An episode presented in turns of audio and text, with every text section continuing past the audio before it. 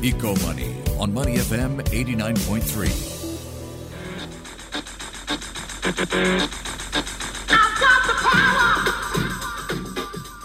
Who's got the power? Well, it could be Malaysia. I'm Rachel Kelly, and this is Eco Money on Money FM 89.3. Malaysia is aiming to position itself as a regional powerhouse. The country recently launched its National Energy Transition Roadmap. The plan has a strong focus on transforming the economy and creating potential business opportunities in the energy sector. For example, according to Baker McKenzie, part one of the roadmap sets the direction of the Malaysian government in developing future capabilities and shaping demand in the green energy market by providing 10 flagship catalyst projects based on six energy transition levers. Baker McKenzie highlights energy efficiency, renewable energy, hydrogen, bioenergy, green mobility, carbon capture, utilization, and storage. Part 2 is coming, and like all sequels, it's coming soon. It's expected to be published later in the year and will address the low carbon pathway, national energy mix, and emissions reduction targets, as well as enablers needed for energy transition. But what does all this mean for neighboring countries such as Singapore? Well, earlier it was announced that Malaysia will lift a ban on exports of renewable energy. Exports had been banned in late 2021. I spoke with JY Chew, head of Asia Renewable and Power Research at Rystad Energy, shortly after the announcement of the ban lift was made to find out about the opportunities for Singapore. But I started off by asking JY about the renewable energy landscape here in Singapore. So, JY, it's a big year for climate conversations. We've got COP28 coming up at the end of the year. Singapore, of course, has numerous goals when it comes to net zero and introducing renewable energy into the mix. To get us started, perhaps you can give me a better understanding of the renewable energy mix in Singapore at the moment. Where are we? Singapore, you know, derives 95% of its uh, electricity from burning gas. The pandemic, the Ukraine war, and climate change has caused this massive fluctuation in, in gas prices. And uh, so clearly, this is not sustainable, sustainable economically and environmentally.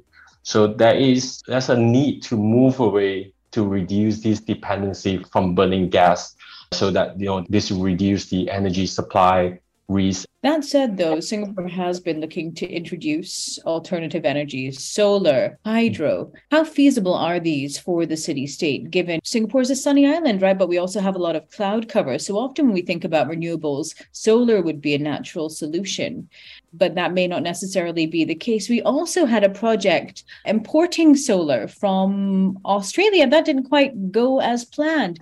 So, what's the potential when it comes to renewables for Singapore? Yeah, so unfortunately, in, in, in the age of fossil fuel and also in the age of renewables, Singapore has to import energy, you know, regardless. So just purely the lack of land, lack of resource, uh, in this case, the solar and wind resource and, and hydro resource, and perhaps also geothermal resource, we would not have enough to supply the demand that we have here in Singapore. So, um, so in, in, in this matter, um, moving forward, Singapore has to has to import from you know, neighboring countries, which is the, the most logical uh, place to look for. Uh, you know, Malaysia is definitely definitely one now that they have lifted the the ban of exporting renewables. Uh, but already Singapore you know started the the import of 100 megawatt of hydro from Laos, uh, Lao Republic through the Lao, Thailand, Malaysia, Singapore uh, integration, and um, and and in the future, you know, there will be imported solar from Indonesia, nearby new, new, uh, nearby islands, and uh, there's already a talk to with the Vietnam to import the offshore wind uh, from the southern part of Vietnam to here. And there might be more such kind of uh, interregional uh, grids just to import all these um, uh, extra renewable energy that you know these countries uh, that will have extra surplus. You mentioned Malaysia there, and, and, that Malaysia has lifted the ban. What does this mean for Singapore? There, there are many things that Singapore can can do, especially just to take advantage of being the financial hub of the of the, of the world, and of course the, the best in this region. We provide financing in form of you know direct investment, green bonds, uh, etc. So like in, in Malaysia, you know currently the largest solar farms are just 100 megawatts uh, in capacity size. Uh, but if you compare it with the rest of Southeast Asia, you know, we are talking about 1,000 megawatts and, and above some, some, some of the larger ones in, in, in Southeast Asia. And then this, this is just for solar alone. Uh, so, so clearly there's, uh, you know, Malaysia needs that kind of, uh, the jump to scale up significantly to, to you know, to, um, to support Malaysia's own net zero target and also, you know, uh, and, and also gain extra uh, income when they export to countries like Singapore. But, you know, to scale up to such, you know, many times what they have currently requires a lot of investment. And this is where, you know, Singapore uh, financial system with, with the developers, renewable developers based here can actually help. So one way is to provide that kind of long-term, uh, you know, long-term demand, a stable pricing through the power power purchase agreement, you know, just to guarantee that these projects, whoever invests in Malaysia, were able to, you know, there's a market for it. So these projects become what we term as bankable. And the bankability is very important to, to in order for these projects to uh, become uh, to be realized. In, in, you know, so uh, yeah, so I think I think that's the that's the the key uh, part where you know you know Singapore has um, the, the most strength and the way the best way to help uh, in, for Malaysian renewables. Why can't we generate our own solar facilities? There have been a number of uh, solar plants developed in Singapore.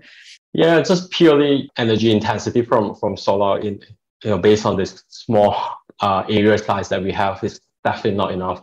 If you cover the entire Singapore with solar, I, I don't think you can even provide even 10% of uh, Singapore's demand. And uh, not to mention that solar is intermittent. So clearly there are no solar power at nighttime. So you need to install batteries to, to store this energy and, and uh, this requires you know space as well and, and further investment. So there's a lot of um, it's a challenge for Singapore. It's a physical challenge, physical constraint based on Singapore size and the resource itself. So let's rewind and go back to Malaysia now. Um, yeah, and you yeah. spoke about the opportunity for Singapore to invest to help to develop the infrastructure there. What are some of the challenges, though, that we need to be mindful of, both from an economic and perhaps an environmental perspective, if we are looking at developing and becoming a significant buyer of Malaysian renewable energy? There are a lot of upsides here. Uh, uh, there's a lot of positive economic implications mm-hmm. for Singapore. There's, there's really a pent up demand for renewable energy here because uh, a lot of companies you know begin to decarbonize their energy source and the demand for renewable energy. Uh, so there's a there's a group of companies under the RE100 initiative. So what what do this com- uh, group of global companies do is they they they want to s- replace their current energy source with renewable by a certain year. Uh, most of them are by 2050. So they they they are creating a demand uh, to local you know power generation. They say i want more green energy. Uh, you know we, we can we can provide that kind of uh, uh, demand for it and long-term demand. So there's a lot of these opportunities for you know singapore based renewables to to to build these uh, renewables um, uh, especially solar farms in malaysia and then you know bring it to singapore and they can sell it to these companies where the where the big demands are um, so you know, the, the also another upside I can think of is uh, definitely you know we, Singapore will be burning less fossil fuel, you know, the, to reduce from 95% to somewhere much lower, and this will actually help to contribute to the uh, the Singapore's net zero target. However, there is of course like risks of being uh, you know uh, dependent on one energy source type. So in case of Malaysia, that mostly uh, currently there's hydro, but I don't think that's enough for for ex- export at this point. So there will be uh, solar. So and if you're dependent on purely on solar, intermittency is uh, a, a, challenge. But it can be solved by you know investing in energy storage, such as batteries. How do you see um, ASEAN working together to solve this alternative energy issue at the moment because Singapore is not the only country that's um, put together net zero targets, renewable energy goals. How is the region coming together as a whole to boosting and investing in alternative energies and renewable sources? So Southeast Asia wise, you know, there are a few countries that are forefront in this. You know, Vietnam, uh, with its success in the previous uh, power development plan, they successfully installed um, you know 16.5 gigawatts of solar uh, energy and uh, four four gigawatts of you know wind energy. Um, Philippines is another one that is coming out with you know more, more auctions and encouraging more uh, development in the in the solar and onshore wind. Uh, then Thailand as well, the previous uh, previous champion of renewable in, in, in Southeast Asia. Now they are also like picking up their game after seeing the success of Vietnam and Philippines. Indonesia is another one, uh, but they're more focused on geothermal than uh, than solar PV. And uh, and Laos, for example, mostly hydro and uh, um, uh, more and some of the solar and wind uh, resource.